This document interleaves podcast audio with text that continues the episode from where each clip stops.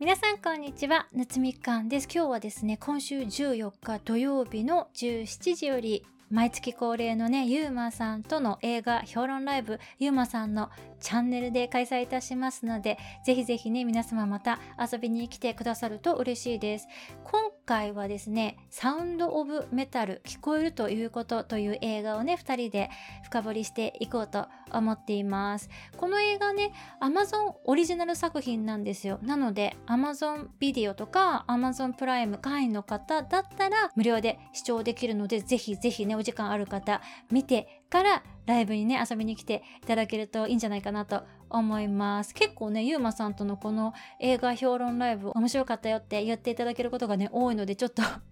調子に乗っております。また今週もね2人で楽しい話していきたいと思っております。地味にねこの評論ライブ私楽しみにしてるんですよね。でこのサウンド・オブ・メタルっていう映画なんですけど2020年のアカデミー賞に、まあ、ノミネートされていてで編集賞と音響賞の2部門をね受賞しております。なので、まあ、結構話題になった作品ではあるので名前を聞いたことある方もね多いんじゃないかと思います。あらすじをねちょっとだけご紹介しますとドラマーのルーベンは恋人ルーとロックバンドを組みトレーラーハウスでアメリカ各地を回りながらライブに明け暮れる日々を送っていた。しかしある日、ルーベンの耳がほとんど聞こえなくなってしまう。医師からは回復の見込みはないと告げられた彼は自暴自棄に陥るが、ルーに勧められ、ろう者の支援コミュニティに参加を決意する。てんてんてんっていうね、